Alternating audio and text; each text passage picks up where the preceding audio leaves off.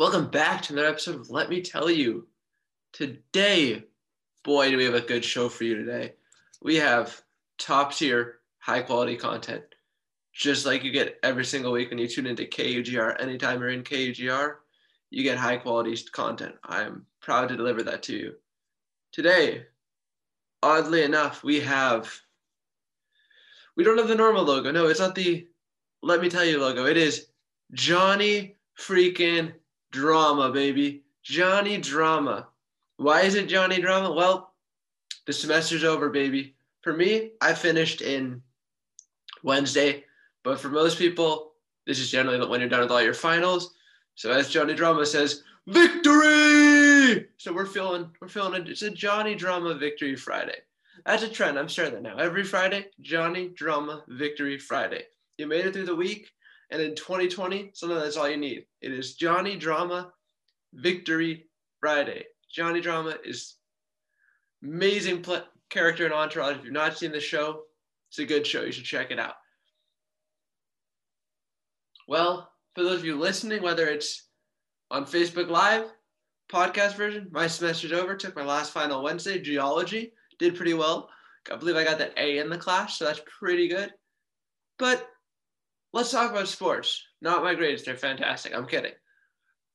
Of course, of course, I'm going to go over the weekend that was for the Cougars, Cal football, women's basketball, men's basketball. Signing day. Yesterday was signing day. Big day in the coaching period of uh, Nick Rolovich. So that is good. Always glad to see signing day occur. Big, big things on the horizon for the Cougars.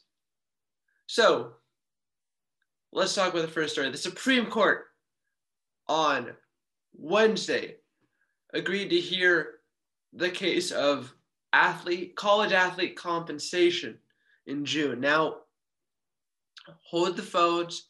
Nothing's been approved. People are not getting paid. It is they agreed to hear it. I that's it is a big step forward in the potential in the possibility of athletes getting paid. It's a big deal. Now, a few years ago, I, I was not a fan of athletes getting paid. I was on the fan. I was on the the group of shut up, they get a scholarship. I had to pay for college. Why should they get extras? But when you sit back and you think about it, not every player is on scholarship, and certainly they do have advantages. They definitely do. Not having to pay for college, their books are provided, the meals, yes, but it is a it is a full time job, and they get no perks from it. They are being taken advantage of to a degree.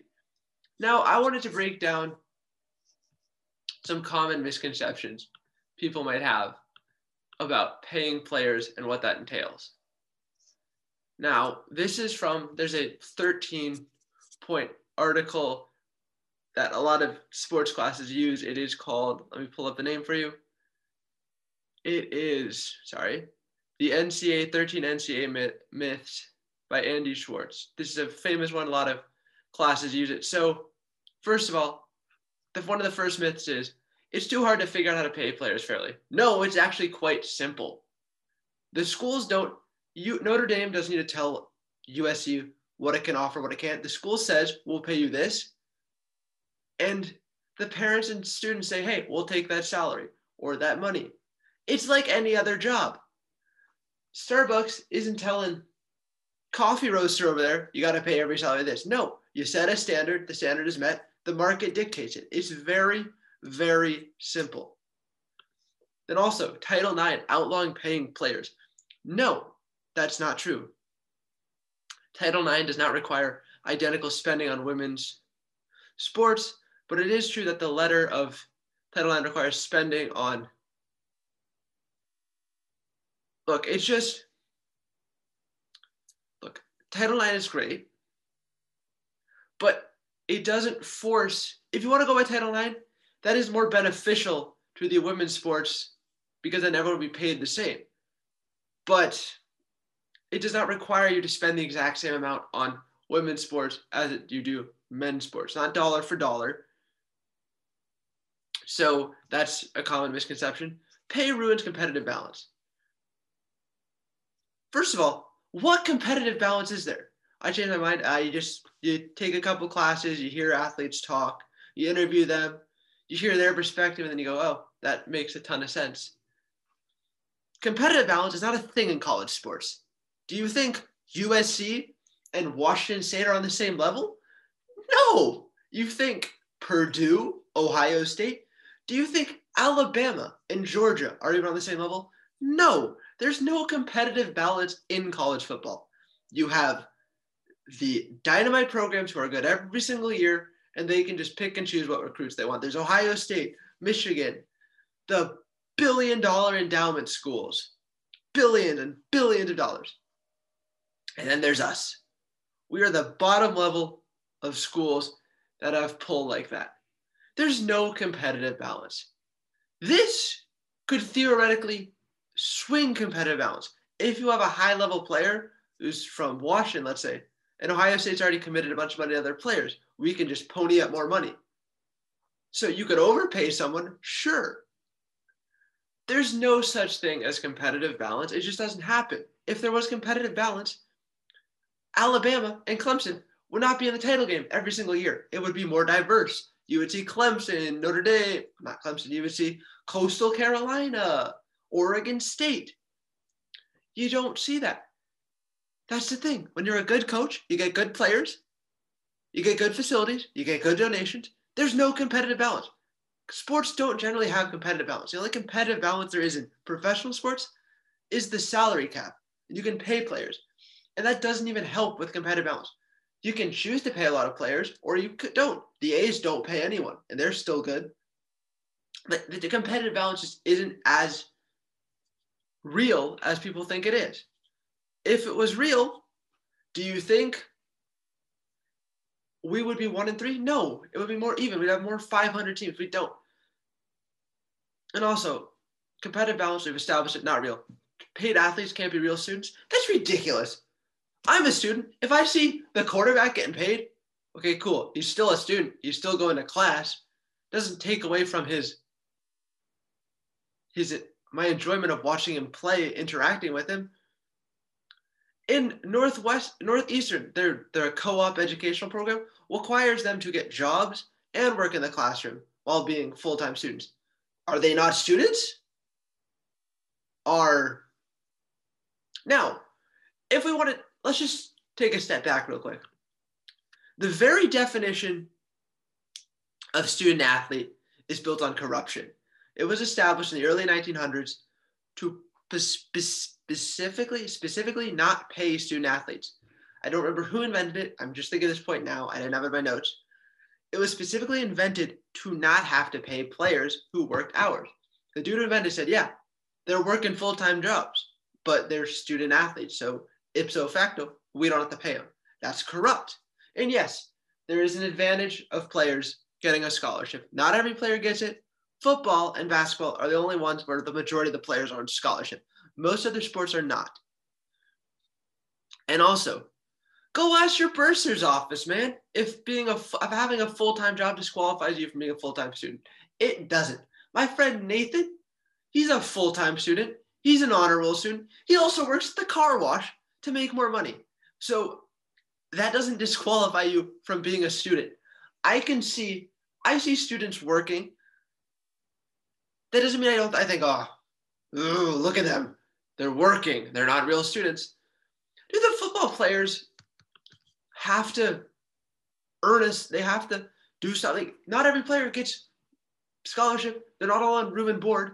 So there are players who are paying the $6,000 in state on top of going to class, on top of practicing, going to games, they can't get jobs. And look, even if the players don't pay, let's just take that whole argument away. The school will not pay. Just simply do name, image, and likeness. The school does not have to deal with that.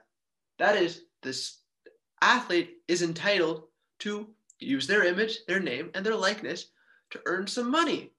Oh, that's a crazy thought that doesn't impact the school.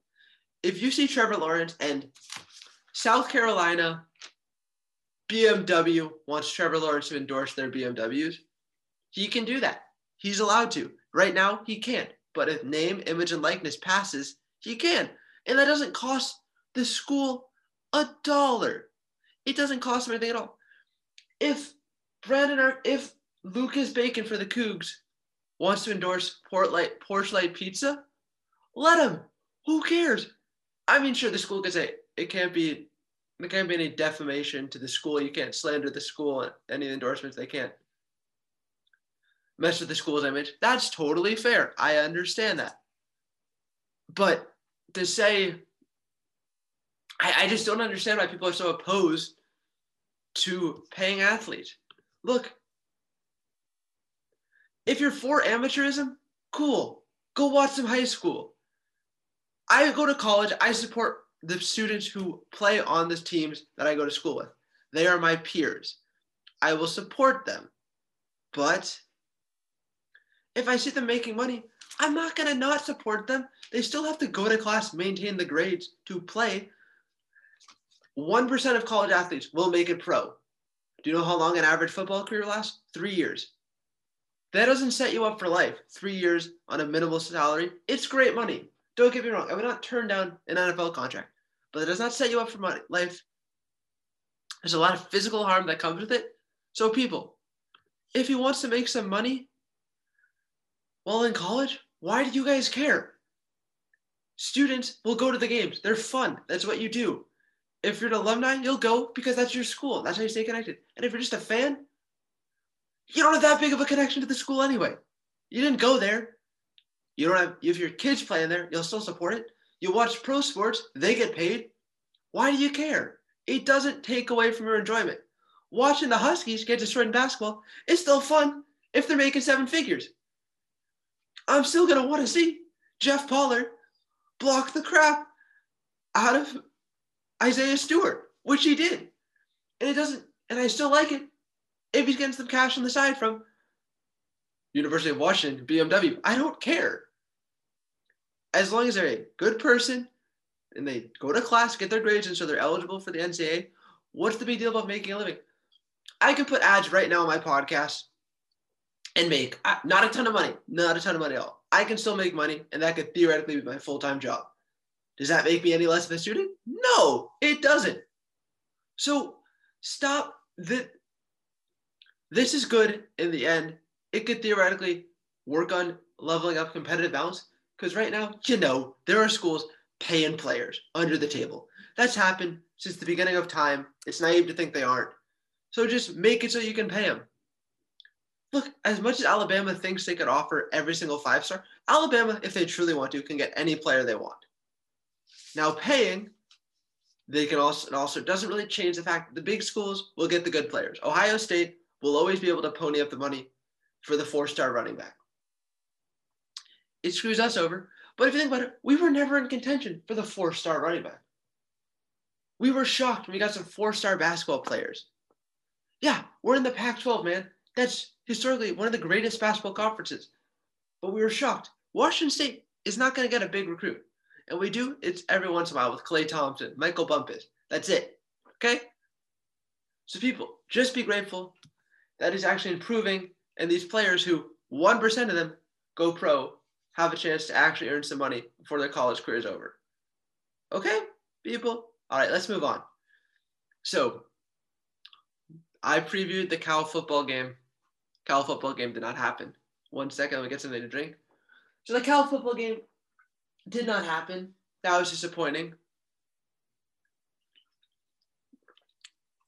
Now, I've seen on WSU Twitter and college football Reddit all those the dark sides of the internet, if you will.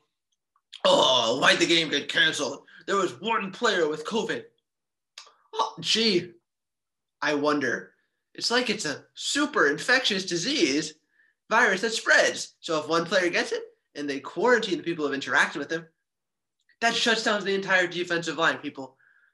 You don't want to spread it. As much as you want to see college football, I'd rather, you know what, stop the virus get back to life so I can go to class in person so I can see my grandparents. Okay? This isn't hard.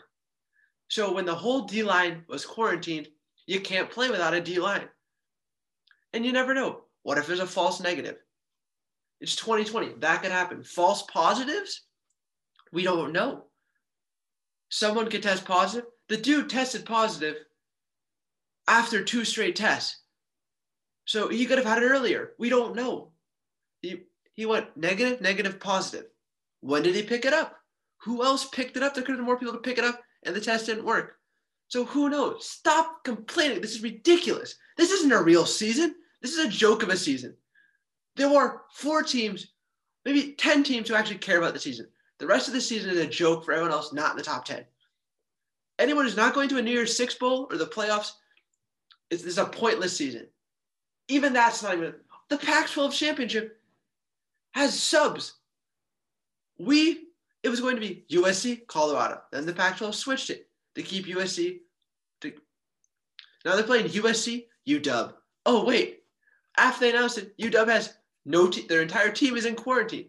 So guess what? You bring in the backups. Oregon. It's, you guys, the Sun Belt, who has two top 25 teams in the playoffs, in the top 25, Louisiana and Coastal Carolina, undefeated. They, they canceled this. They canceled the game because of COVID, and now they're just declaring dual co-champions. It's not a real season, guys. So just shut up, okay? It's ridiculous. There's just no. Re- Don't complain about this season. It's a joke. It's a risk, and we're not playing in a bowl game. These players haven't seen their family since June. I don't know. I don't really care. I Alabama, Clemson, Ohio State, Texas A&M, Notre Dame, Florida, Cincinnati. Those are the only schools that really care about this season because they're doing very well. They're the only ones undefeated or have one loss and in the top 25, top five. So this season is a joke. Utah just opted out of a bowl game yesterday. We're not going to a bowl game. So look, I don't really see the point in getting all worked up about this. It's it's a busted season. Just put it behind us and move on to 2021. Because hopefully it's a heck of a lot better than 2020 because hindsight, not so great in 2020. All right, let's move on to what has actually happened and some positive results, not COVID positive. Remember, test negative, stay positive. Now, the ladies Cougar team, the Lady Cougars, women's basketball, Kamie Ethridge's team. Kamie Ethridge, the women's basketball coach, I've been very critical of her performance as a coach because she was not great her first two weeks. And then she had that incident early this semester with the block party. The people just wandered into my driveway. I couldn't ask them to leave. Anyway, so she inherited a roster with two of the greatest women's basketball players in our school's history. Bobby Buckets, Bobby Herzegovia, Herzegovia, sorry if I'm butchering your name, and Chanelle Molina. Both of these players, great players for the point guard for the Cougars. Bobby Buckets, all-time leading scorer in basketball history for the Cougs, and Chanelle Molina, a great point guard, all playing pro overseas. The Lady Cougars opened their season against UW with an eight-point win. Now, keep in mind the first three games were postponed due to COVID issues.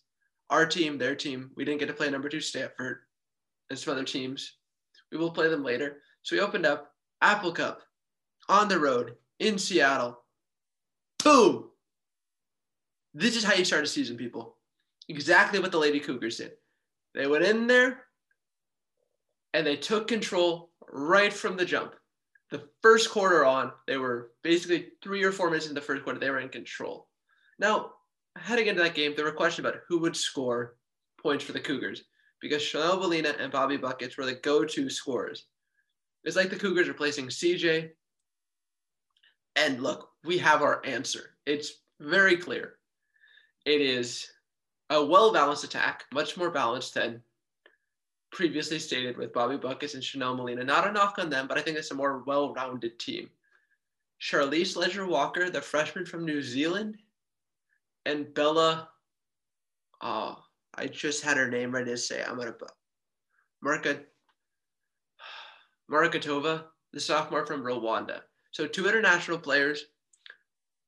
So it's it's interesting to see. There's a lot of college basketball is a very international game. We have New Zealanders, Australians, Rwandan, right? Rwanda, Rwandan. You have plenty. It's a very big uh, international game, so it's cool to see how the players get here. Like you'd think, oh, I didn't know we recruited someone from Rwanda. That's interesting. You just don't think of that. And it worked.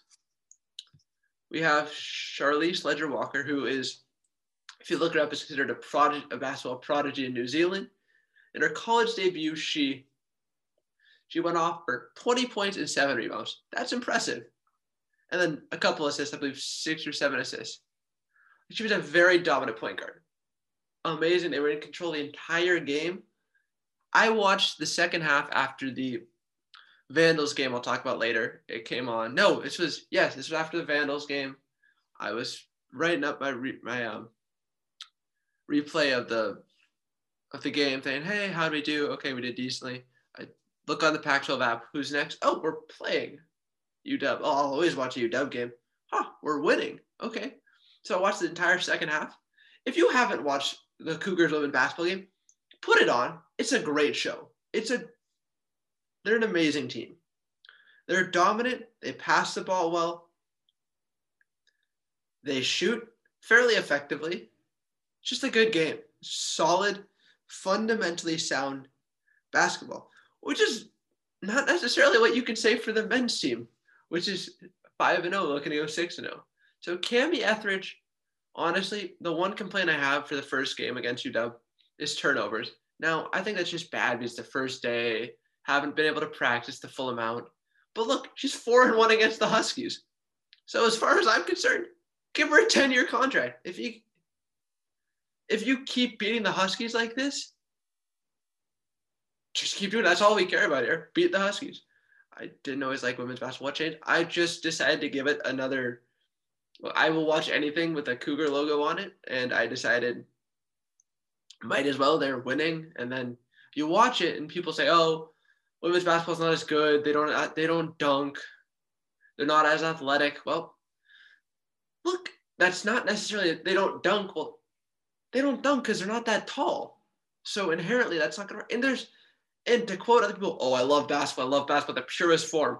Pure. I love good passing, good shooting. Well, then you should watch some women's basketball. It's really good basketball. If you just sit down and watch it for sports, entertainment, college reasons, whatever, don't compare it to the NBA. It's not the NBA. Don't compare it to men's basketball. It's not men's basketball. It's a very fun basketball game to watch. The players play very aggressive. They fight for the rebound. They do exactly what they do in the men's game, except they just don't dunk people. That's it. That's the only difference between Noah Williams and Charlisse Leger Walker. That's the difference. Noah can dunk. Charlisse cannot. I can't dunk. So I don't I don't see like I have friends who argue, oh, I love basketball. I love basketball in its purest form. You been to a women's game? No, because they can't dunk. Well, shut up. You haven't been to any. You can't talk. So women's basketball is a great game, especially the Cougars. If you claim to be a Cougar fan, alumni, and you don't watch the women's game, just get out of my sight. You got to watch it. It's a great show. They put up points. The men's team does not. They play good defense. The men's team actually plays phenomenal defense. So they're a good team. Kamie Ethridge turned it around her third year. She took two years to get the players she wanted. And she brought them over from Northern Colorado. She got good players. And they're just playing well in the Pac 12. And they got a big game this weekend against Oregon State. 20 number 21. They were number eight earlier, or number 16. They fell to 21 because they lost to Oregon. So the next game was against Idaho. So they beat the Huskies, rivalry win. Then they go they go to Pullman, and then the the Vandals drive the eight miles across Idaho. Do, do, do, do, do, do, do. Probably stopped at Cougar Country. Drive through to Cougar Country to get some not drive through Cougar Country to get some burgers and fries for the game. This is following two hours following our win over Portland State, the 5 0 Cougars men's team. Now, the game did not disappoint if you watch past the first quarter. The first quarter started off really, really slow. And I mean, oh my God, it's just so slow. It's depressing. But they shot, it was just inefficient shooting. Vandals shot 23% from the field, the Cougars shot 22%. which ultimately resulted in a 9 9 tie at the end of the first period. Yes, first quarter. Yes, women's basketball is in quarters, much more, much similar to similar to the NBA in that instead of halves. I actually like quarters better. It's just more interesting, more breaks. And then the second quarter, just like that, turned it around. They were passing the ball. It was an offensive explosion from three point range, assist, jump shots. But the Cougars fell behind. It was not good. It was because there was the Vandals beat the Cougars eight to two in second chance points. So when you got the ball on offense on defense, or when you got an offensive rebound, you put it back, you scored again. So when you had the opportunity again after you missed a shot, you, they scored. We did not. So the Cougars didn't give up though. They every time they would they would shoot they would try and shoot their way out. They were getting close. Every time they got close, the Vandals just scored again. So it was 23-27 at halftime. Now the leading scorers were two people for the Cougs with five points. But if you turned off the game, oh, I feel sorry for you, man. That was a mistake. That was the biggest mistake you could have made because they just turned it on, destroyed them.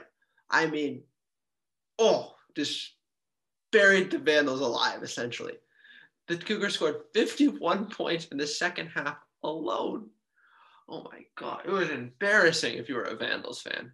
Oh, interestingly enough, they showed a little Chiron bug about uh, alum, famous alumni from Idaho.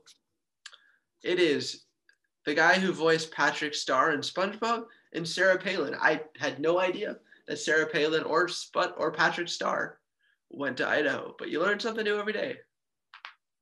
So, Charlisse Leger Walker coming off the best game of the of her career, her only game of her career, really. Well, yes, not really, but just the best game of her career. Dominated. I mean, she looked like a professional basketball player playing against eighth graders.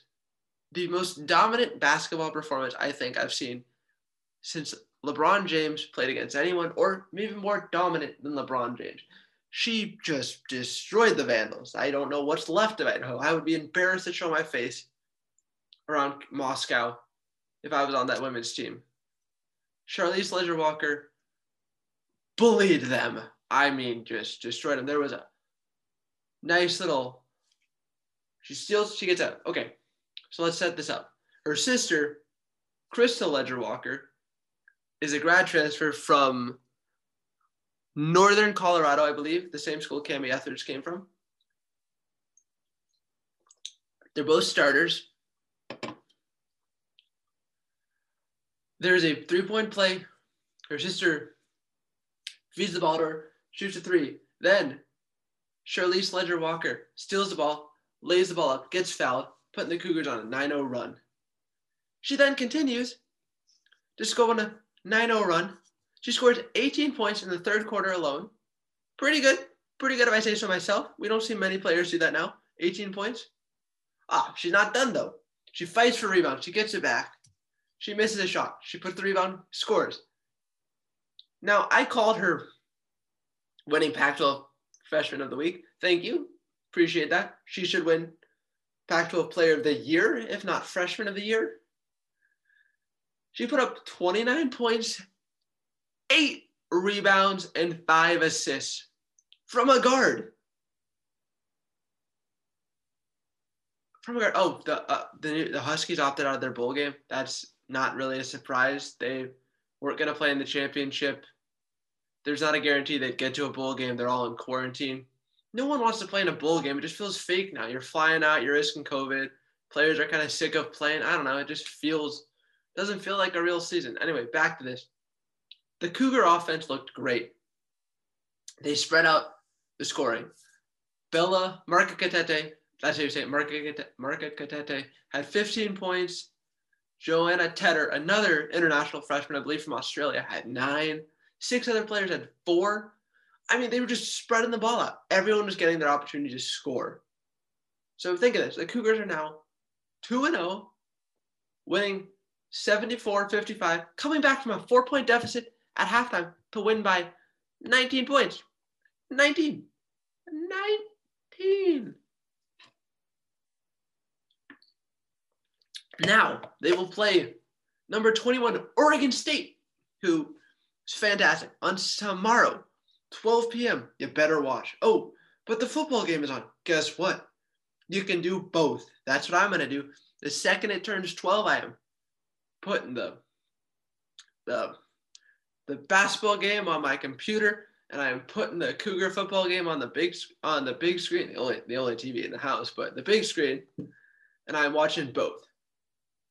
Because let's be real, the basketball game will probably be the better game, and it's again the 21 ranked Oregon State Beavers. They're good. They're really really good. So set your dials to that and enjoy it. Let's talk about your men's basketball team. We are five and zero. Oh. Interestingly enough, we did not get a single vote for the AP Top 25. What happened to the dude in Colorado who voted for us 23rd in the nation? He just said, they won another game. Get him out. We don't need him.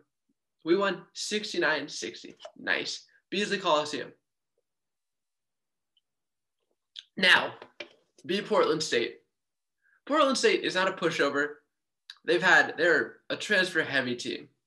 Seven transfers, three of them from UW, the University of Washington, who just lost to the University of Montana by a lot. Mike Hopkins doing a great job there without your five star recruits, buddy.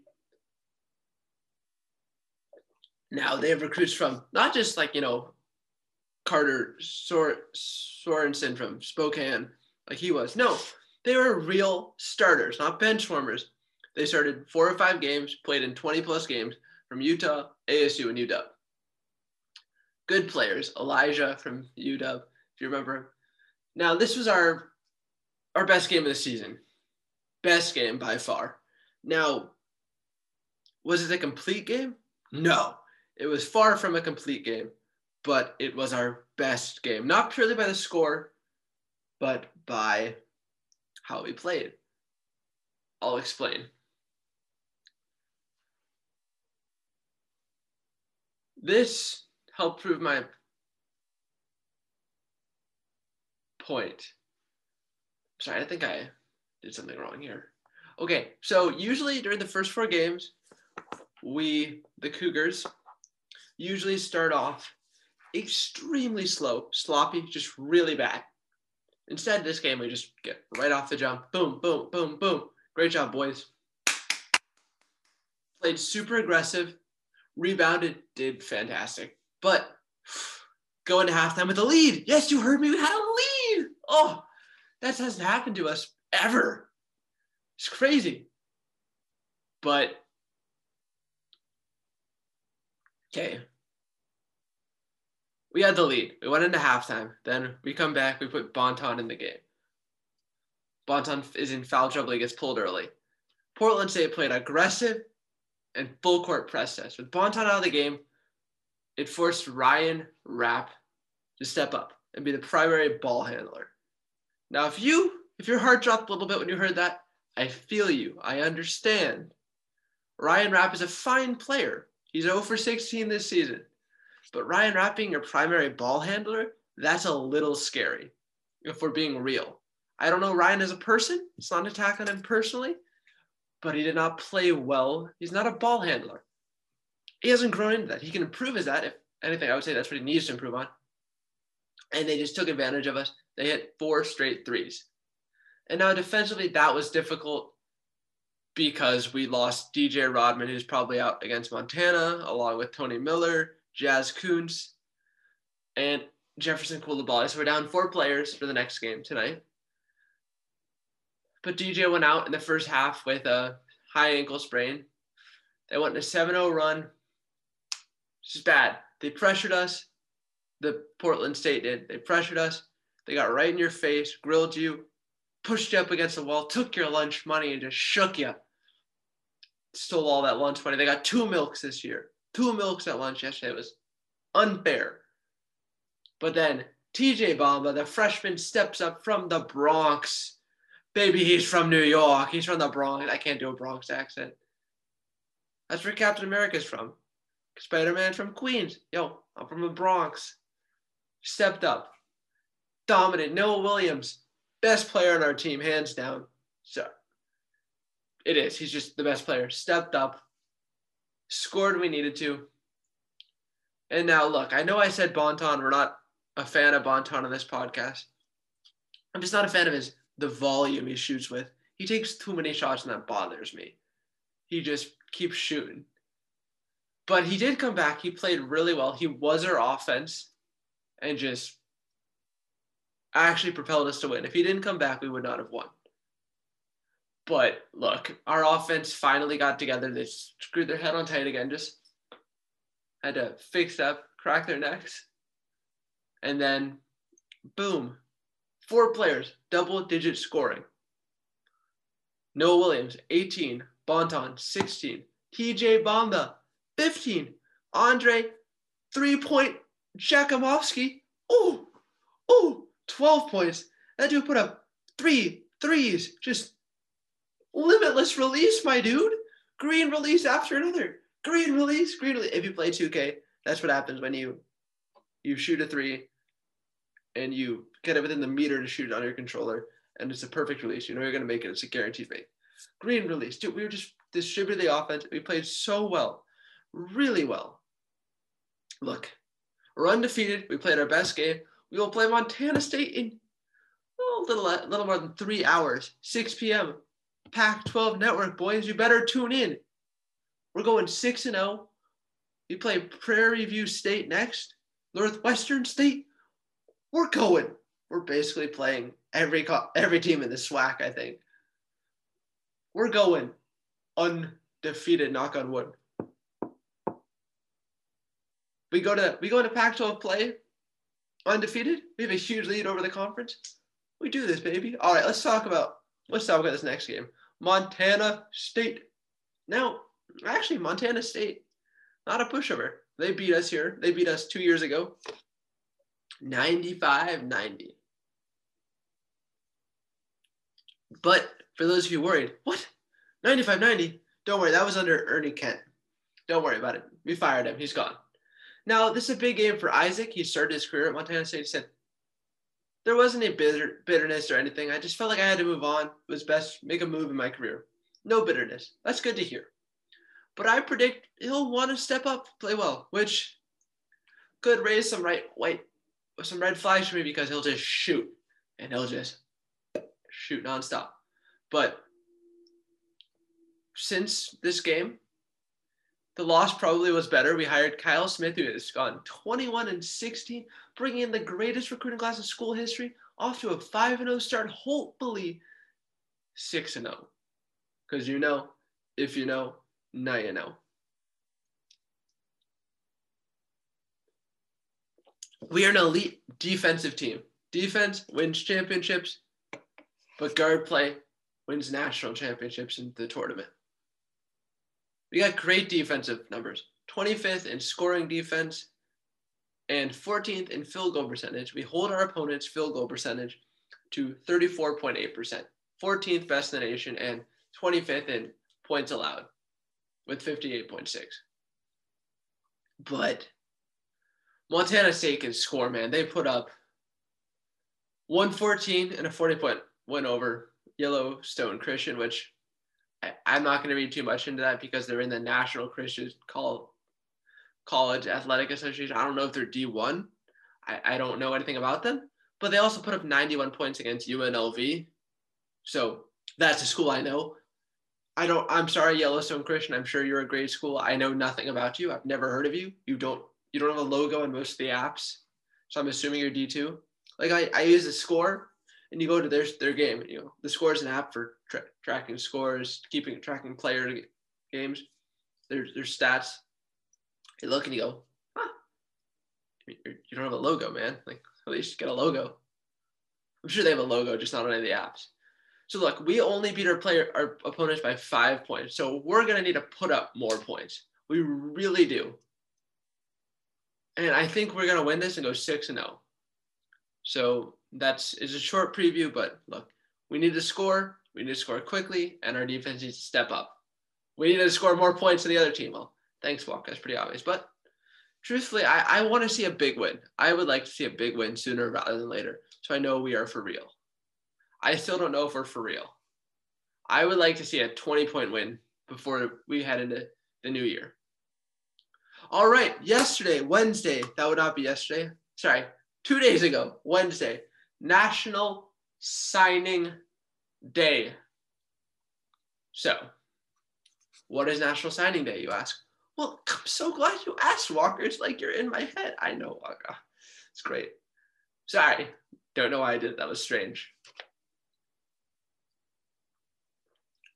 So we have National Signing Day. That is where recruits get to sign their letter of intent saying, I am officially committed to this school, and the school is now allowed to talk about me. Now, why is this important? Well, this was Nick Rolovich's first full class. This is all the guys he wanted that he chose to bring in. This is a foundational piece. This is the class you build every other class on. And now it's very difficult to recruit during a pandemic, no in person visits, no in person talking. And the question about scholarships is very difficult because you don't know what seniors are going to come back.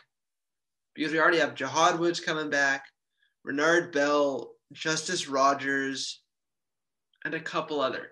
So their scholarships roll over. So you want to keep those players.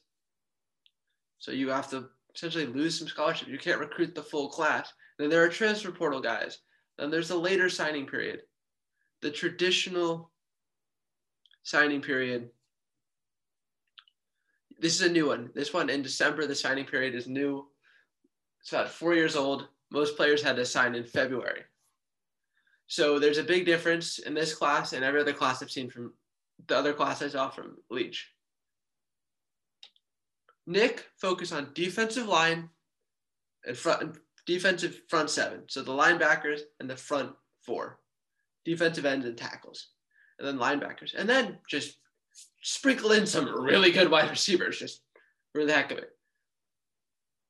So, because of the pandemic, everything's been shifted around. In this class, you basically signed undervalued players. Players, we had a lot of California guys who didn't play their senior season, who the coaching staff truly believes if they had played their second their senior season, they would have flipped to somewhere else, got a better offer.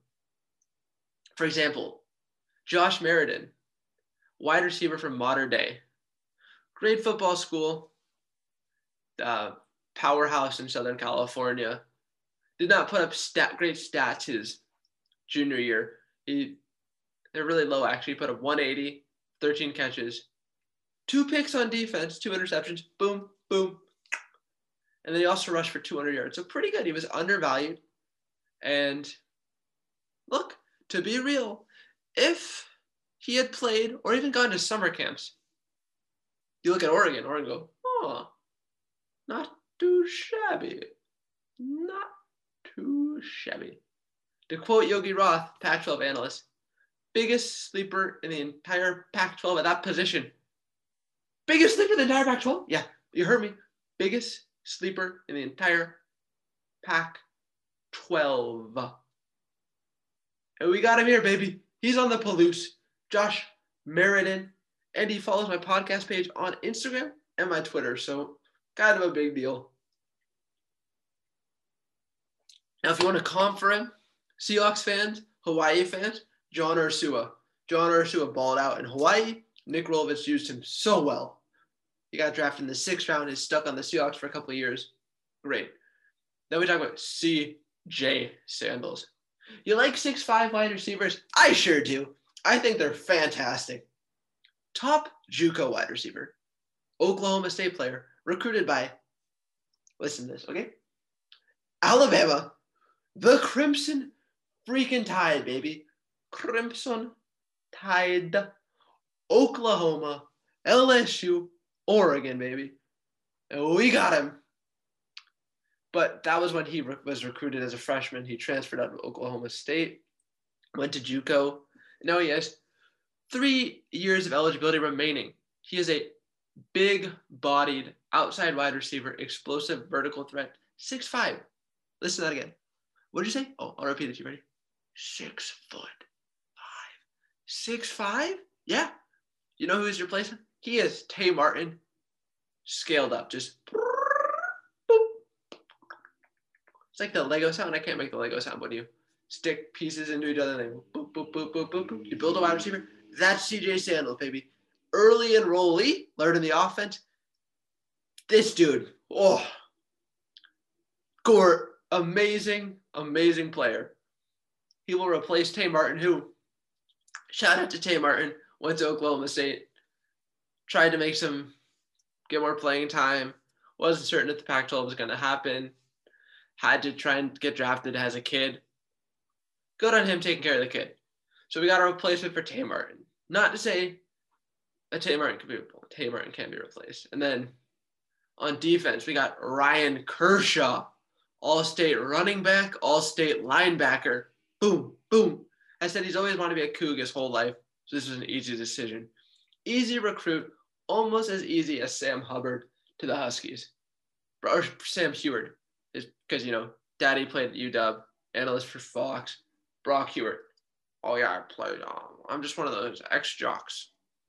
I don't know. I'm very particular about ex jocks on the radio. I don't think most of them are qualified to be on the radio. In fact, very few are. I think some good ones are Brady Quinn, Ephraim Salaam. I believe he's an ex jock. Thought he played it. I don't know. And um, Michael Bumpus. You know what? Fun fact about Michael Bumpus. He came on my podcast. Check it out. Let me tell you. Colon Washington State University, or you can just search up Bumped in to Michael Bumpus. Great interview. Fun guy. So back to the offense. Ryan Kershaw, enroll, early enrollee as well. Linebacker, running back, book it, good starter. Then we go to Jaden Hicks. Oh, yeah. Jaden Hicks. If that name sounds familiar, his brother was a walk on at Hawaii with Nick Rolovich, walked on, fresh, true freshman starter, Jaden Hicks, six-two defensive back. Six-two? Six-two? He's a big boy. Big boy defensive back. He can play nickelback. Wait. Right, yeah, yeah, nickelback, right? Yeah, he plays nickel. Strong safety, free safety, bird style, 6'2. You know he went to high school? Big school. Bishop Gorman, Nevada. That is just a football mill. They just go boop, boop, boop. Three star, four star, five star, but they don't talk about Tate Martell. Tate Martell, oh, it's hilarious. Like, I can do a whole hour on Tate Martell. Oh my God, he's such a, oh, Dios mío, Tate Martell. What are you doing, my dude? Transferring after one after another, Tate Martell. Hey, let's go transfer to Miami. Hey, let's transfer to West Virginia. Hey, let's transfer to Texas A&M. I can't win a job, so I'm just gonna transfer. Okay, sorry about the drinking. I'm drinking water and I can't really mute myself or do anything about it. I have to just talk for an hour. So I occasionally have to pause to drink because my throat gets sore quite easily. So our quarterback, early enrollee, also potentially getting on the podcast, still firming up the details, but look out for that. Xavier Ward from Corona, unfortunate name, unfortunate name, Roosevelt High School in Corona, California. Don't know why I said it like that either. But he's a 6'2 quarterback, 195 from Southern California. And now, I don't know about you, but I do like my quarterbacks from Southern California. They play pretty well, not gonna lie. Not gonna lie. He's 6'2. By the way, his dad played basketball at Stanford. He is 6'7. And our quarterback is only 17 years old. He just turned 17. Bro, he's going to be a tall dude. We're talking Brock Osweiler tall dude, not necessarily that tall, but I'm thinking 6'3, 6'4, 6'5. We have a big dude. Big, big dude. His coach at high school also coached one of Nick Rolovich's greatest quarterbacks, Cole McDonald from Hawaii, the four year starter, and then also NFL draft pick. He is a baby. That is definitely accurate. But which is good if he has to redshirt a year. He can, he is 6'2, 195, and he's really accurate. So basically, he's really good. He's a very good quarterback. And he didn't get to play his senior season. And if he did, he'd probably pull a Jayden de Laura and get recruited by our higher level school. a blue blood school. But I mean, is he going to get playing time? I, I, truly don't know because we have Jayden de Laura, who's a freshman. We have Cammon Cooper, Gunner Cruz. Let's be honest, Jayden de Laura hasn't been magnificent. There might be another QB battle this offseason again, so we'll find out. Look, we got this, guys. We got a good haul. We'll not complain. Undefeated basketball. Football is almost over. All right, so don't forget Utah this Saturday, 10:30 a.m. on the Pac on no Fox Sports, I believe Fox Sports One. Then we have Cougar women's basketball against number 21 ranked Oregon State, and then we have obviously tonight in about three hours time. Your Cougars face off against the Montana State Bobcats, the Bobbity Cats, at 6 p.m. on the Pac-12 Network. Looking to go 6 and 0. Noah Williams leading that team. Charlisse Leger-Walker, the freshman All Pac-12 first team, looking like she's going to hit. Leading the women's team. Check it out. I also have an interview with Dallas Hobbs coming out later next week. Potentially Xavier Ward and an analyst for CBS Sports. So keep an eye out for that on my podcast. Let me tell you, WSU, Washington State University. That's it. Go Cougs. Remember, test negative, stay positive. That's all, folks. Enjoy your day. And remember, as Johnny Drama says, victory! Go Cougs.